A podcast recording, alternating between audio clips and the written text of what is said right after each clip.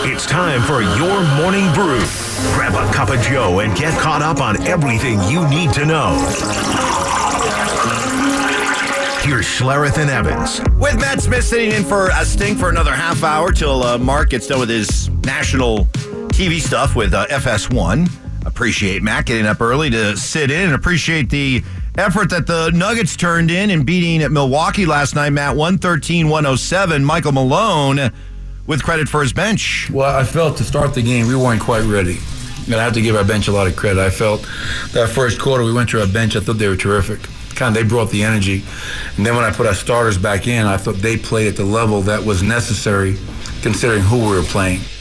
Yeah, you look at what was happening there in the first six, seven minutes of the game. They fell behind by as many as 13 points, just didn't have the juice, didn't have the energy. And credit to the bench. Because normally, you know, you talk about a bench performance and you think, all right, they came in, they gave you really good minutes in that late third quarter, early fourth to really gain the momentum back or to, you know, hold the lead while the starters are getting rest. But in this case, uh, they, they came through real early at a time when this game could have really gotten away from the Nuggets.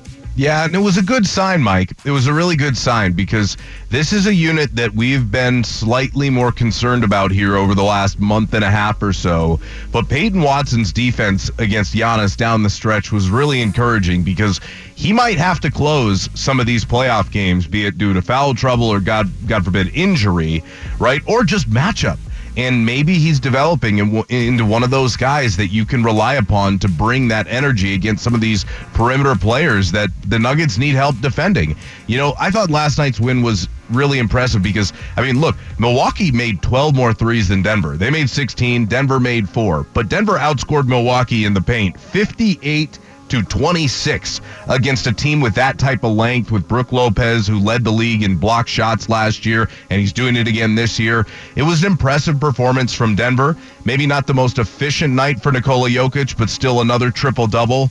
And, and look, that is a that is a really good win against a team that will make a deep playoff run. So good, good to keep stringing these together. And they got a big one against Oklahoma City coming up. So if if they are in a position where they want to upgrade their bench for the uh, playoff run, yeah. and teams say, "Okay, fine, we'll we'll give you a, a, a, good, reliable veteran, but we want one of your young players," and you have to choose between Christian Braun or Peyton Watson.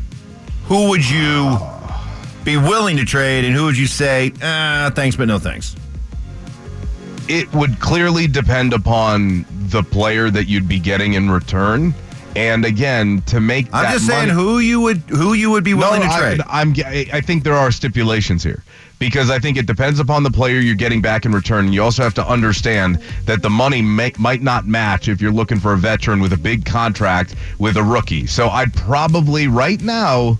I think I'd probably lean towards Christian Braun being more expendable Me because too. I think Peyton Watson has a higher ceiling. Yeah, I, I think you look at, at Peyton Watson and he's just because of his his size, his length, and I, I, I think there's an all around versatility to him that you want to continue to build on. That you have to be intrigued by.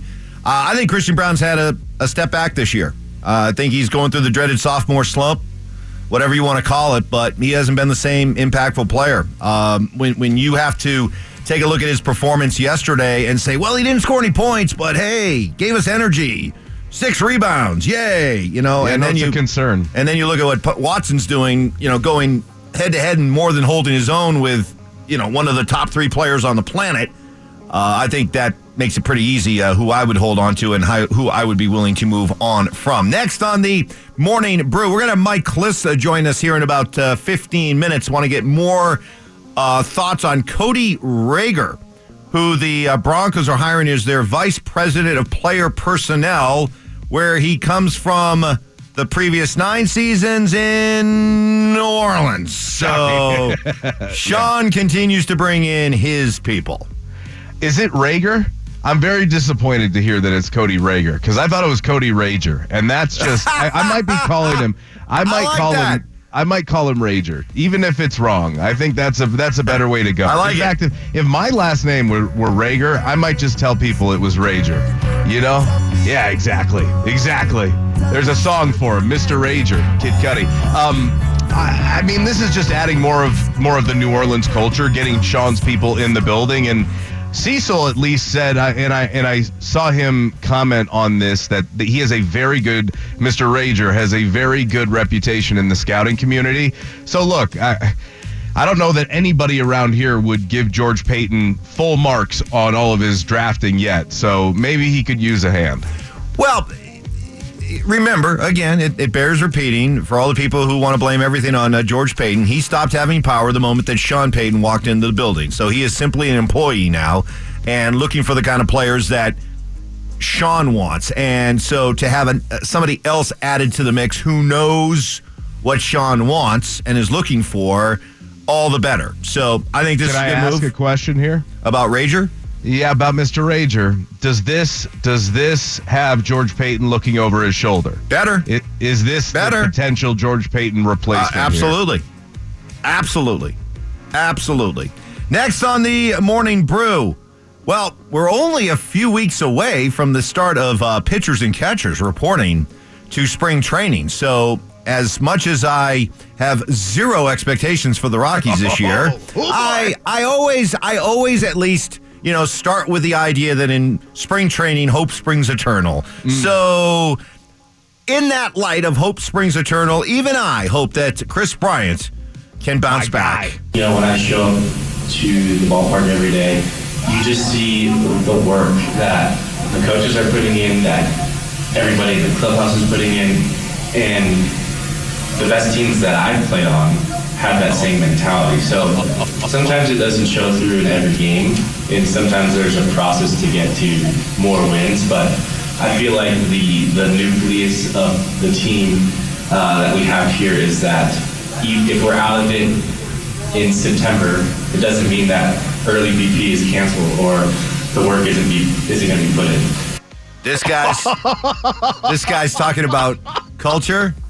This guy's talking about chemistry. This guy's talking about putting in the extra work. Holy cow! He he does know who he is, right? that was that was a really impressive soundbite. I hadn't heard that yet. There were so many good parts to that. Whether it be him going back to the well of well the teams that I've been on, because we heard that when he first got Yeah. here. I've never been on a, on a losing team. Right. That's never happened to me. Right. And we all sat there going, "Oh, sweet kid. You know, ah, yeah, you don't know what you got in store for you." And then to hear him say that, Mike, I.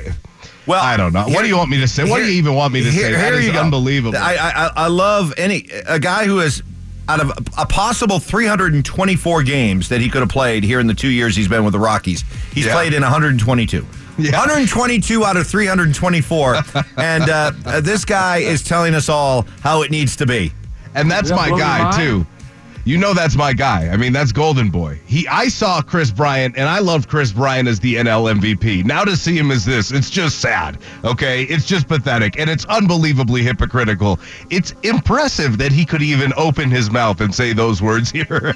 but honestly, to him, he doesn't care and I don't think he thinks the fans care. I'd have so much more respect if, uh, for him if he said, "Look, let me let, us be clear. I have out of it in September. I have- What do you mean? What, what about July? I have stolen. what I I, have expect. stolen money for the first these these last two years. Okay. Anytime I uh, go to the bank, I should be wearing a mask. Okay. And I'm talking about like uh, uh, I'm talking about like a, a Ski mask. a rob a rob the train back in the uh, old west days uh, mask. So th- this this guy let let.